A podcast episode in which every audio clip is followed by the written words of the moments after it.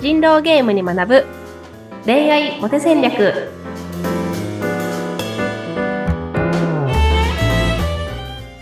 皆さんこんにちは恋愛コンサルタントの渡辺優香とインタビュアーのズッピーことズシヒテツグです。いいかさん、今週もよろしくお願いいたします。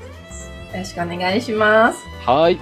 あの、前回はね、リソースを把握して戦略を考える。結局のところは、まあ、いろいろなリソースがあっても、最終的には人だよ、人だよっていうお話で、えー頂戴したんですけども、今週は、需要のある差別化、強みを生み出すと。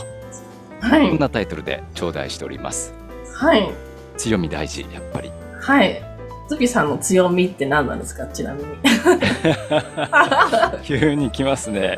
急に来ますね。私のやつだとよく聞かれるんですよね。ゆいかさんの強みというか、その他の恋愛コンサルとの違いは何ですかみたいな。まあ、扱う商品がね、大きくなればなるほどそういうのはやっぱあるとは思うんですけど、よく聞かれるんですよ。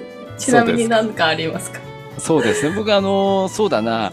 あのまあ自分で言うのもなんですけども、協調性かな？協調性っていうかな？うんそう聞かれたら。人に合わせることができますよっていう、まあ強みなのかどうなのか、いいポイントかもしれないですけど、いいじゃないですか。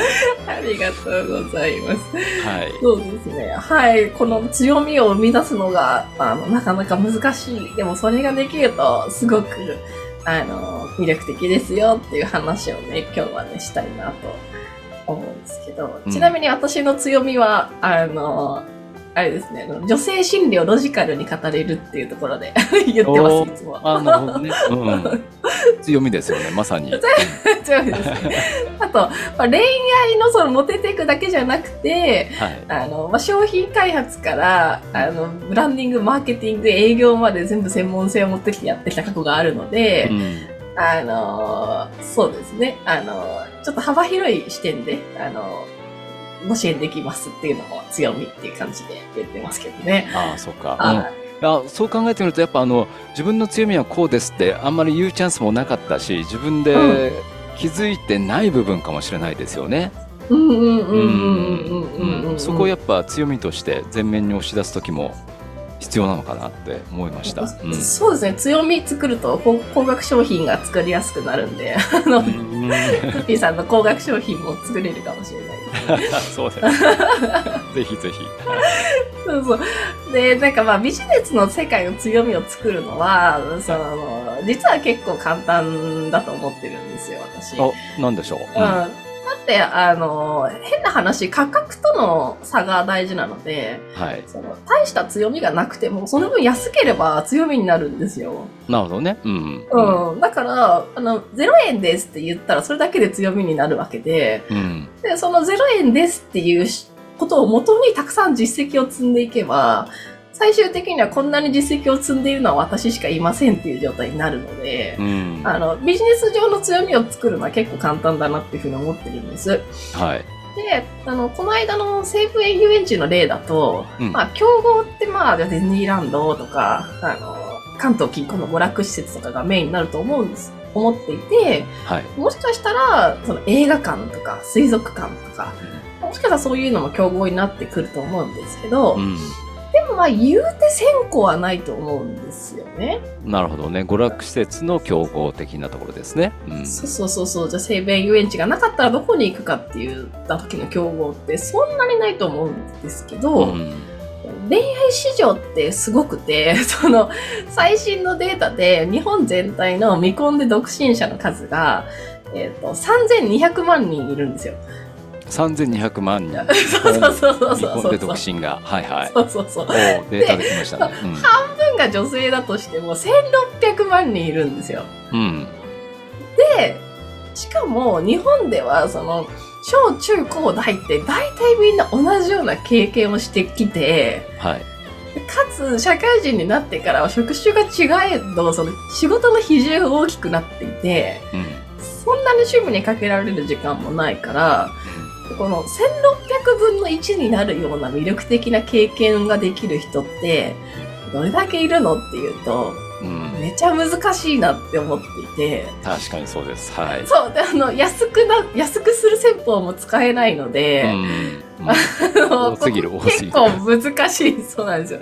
うんっていうふうには思っているんですね。はい。はい。でもその、じゃあビジネスの世界でも、あの、まあ、安くする戦法はちょっと対象外としたして、うんじゃあいかに、まあ、最短距離でその強みを見つけていけるかっていう時に、はい。あの、得意なことを考えるっていう方法と、はい。あの、語れる領域を考えるっていうことうん。の、あの、まあ、二つがあるかなっていうはい。イメージなんですけど、うん。でもこれは、あの、この恋愛の活動においてもすごく、あの、意味のある考え方なので、はい。今日はこの二つを、あの、ご紹介したいかなって思っています。のわかりました。はい。はいうんまず一つ目が？得意なことを考える。うんで、得意なこと考える方が簡単で、これまでやってきた経験の中でキラッと光るポイントとか、うん。あの、僕こんなことできますっていうような、あの、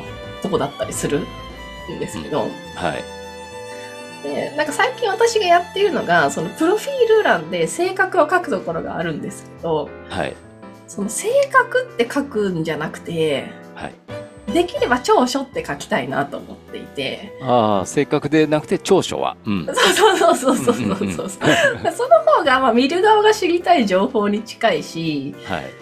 はい、あの、キラッと光る感情伝えやすいので、うん。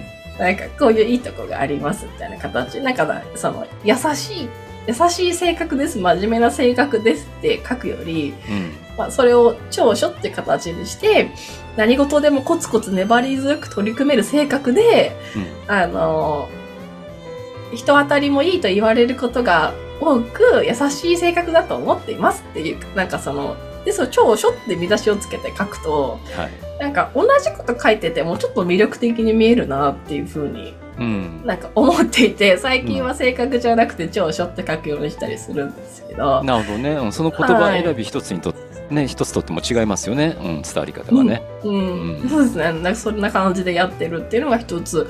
はい。でも、その、元からそんなにすごい、あの、長所を持っている人っていうのも、そのビジネスの世界でも少なくて、はい。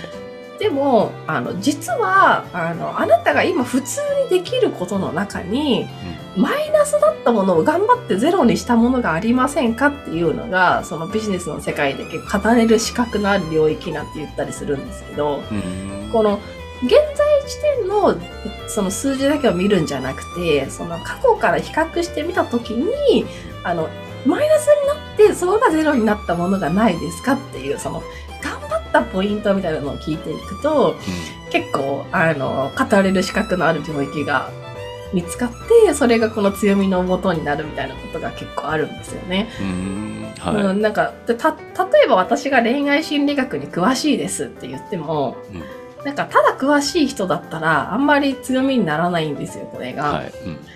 でもその一回その離婚を経験していてその子供が自分の元から去ってしまった悲しい経験があって、でも人並みにこうパートナーシップをちゃんと築いていける自分になりたくて努力しましたっていうストーリーがあった時に、すごい専門性がある方、はい。そのノウハウを持ってる人だっていうふうに思ってもらえるっていうのがあるので、うん。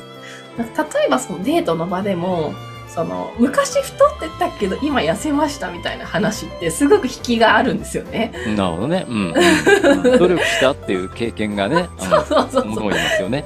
だからだから小学生の時は勉強が苦手だったけど、その中学校ですごく勉強していい高校に行けましたうん。うんとか、なんかその自分のコンプレックスだったもの、苦手だったものを克服してそれが好きになったみたいな経験が語れると、はい。あの、それが語れる人って本当にいないので、うん。うん。うん、あの、それはめちゃめちゃ強みになるなっていうのを、なんか最近はすごく思ってますね。うん、そっか。人に、人が経験してないことを経験してるって本当強みですよね。うん。そうです、そうです、そうです。んで、でその、なんだろう、自分の苦手だったことは、あの、なんだろうな、乗り越えたって言えるようになる人がまず少ないんですよね。ああ、そっか。うんなので、その話にはこう触れないようにするっていう人が多いので、うん。そうじゃあこの1600人いたとしても、自分昔こういうネガティブなことがあったけど乗り越えたんだよねって話してくる人が果たしてどれぐらいいるかって言ったら、多分100人に1人もいないので、うん。あのこれは強いブランディングになるなっていうところで、ああ、そっかそっか。うん、そそうのの乗り越えたことを語れるようになりましょうっていうのをですね、うんおすすめしています。うんなるほど。うんツーピーさんもなんか声がちょっと苦きなんか声出すのに嫌いだったとかないんですか？なんかわかんないけど。え？そうだな。あのー決して話すのが上手だったわけではないんですよね、僕もね。うん。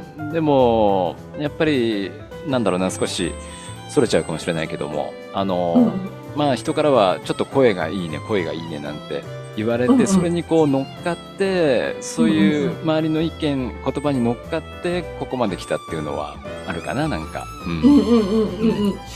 そうです。なんかその、私もそうですけど、なんかその、まあ、最初は別にモテなかったわけじゃないから結婚できて、はい。でもそれでこううまくいかないっていうこう挫折があって、それ乗り越えてみたいな、うんこの、この一回 V 字みたいになる形が、その、ストーリーフォーミュラっていうその人を引きつけるストーリーのその基軸みたいなものがあるあるので、なんかその、今のお話だと、まあ、声がいいって言われてたからいけるんじゃないかと思って、こう話す仕事に就いたけど、話し方のスキルが足りなくて挫折したことがあって、それで乗り越えて今がありますみたいな感じの話ってやっぱり専門家だなっていう感じが、うんね、魅力的だなっていうふうに思う話だと思うので、はい。はい。うんだからこれを、あの、恋愛の話の世界の中でもこれをやっていきたい ので、その自分の趣味とかの中で、ちょっとうまくいかないけど、一生懸命頑張ったことみたいな。はい部活とかだと結構話しやすいかなって思うんですけど、うん学生時代の部活でこういう風な失敗があって、でもこんな風に頑張ったらこんな結果が出たとか、うんそういう乗り越えたこと。うんで、なんか今となってはすごく自信を持ってそうやって話せるようなことっていうのを、結構振り返ってもらうと、まあ強みが生み出しやすいかなっていうのは思うし、で、とこの恋愛の活動のいいところは、あの、なんだろう、会社って、こう、運転資金が決まってるから、この、ここまでに結果出さないと、みたいな話が出ちゃう場合もあるんですけど、はい。でまあでまあ、恋愛でもあるんですけど、その、年齢が上がっちゃうからとかう、んありますけど、まあ、でもその、ある程度時間をかけてここに取り組んでいくってこともできる場合もあるとは思うので、でそうしたら、その、じゃあ、ファッションに自信がないっていうことがあった時に、でも3ヶ月かけておしゃれになろうっていうのができるわけで、はい。なので、今自分が苦手だなって思ってるところを、むしろちょっと磨いて、まあ人並みよりちょい上ぐらいまでいけるようになることで、うんこの V 字のストーリーラインを意図的に作っていけるうんっていうのがあるので、はい。なんで私との活動の中でも最初はできなかったことが、ね、上手にできるようになっていったら、それをあの魅力として伝えられるような形で考えていけると、すごくいいですよねっていうのをお話はしたりしてますね。なるほどね。うん。わかりました。まあ、とにかくね、何が強みになるかね、わかんないですよね。その、例えば自分が辛くて一番へっこんでる時、まあ人間だ、誰しもあると思うんですけど、そ、そっからこう上がってきたっていう、そのストーリーって、まあへこんだことはあんまりね、普通は言いたくないんですけども、そのへこんだところから上がってきたんだよ、そういうちょっと見せたくない部分も、ちょっと言葉にして、ううんうんん、見たりするのも、これも、この人、あ、深みのある人なんだな、経験のある人なんだなって思ってそうそうですところですそうです。ね。はい、うん。あの、うん。自己、自己開示をするときに、その強いとこばっかり出すんじゃなくて、そのあえてその、よ弱かった部分を出しながら、でもまあそれは過去の話なんですけどねっていう感じで語られると、すごく魅力的に見えるので、はい、ちょっと試してほしいなと思いますね。そうですね。もうそのへこんだことも今となっては強みとなるということですね。うんはい。はい。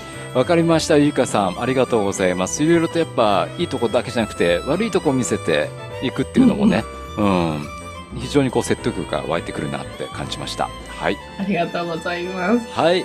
また次回もゆいかさんよろしくお願いします。よろしくお願いします。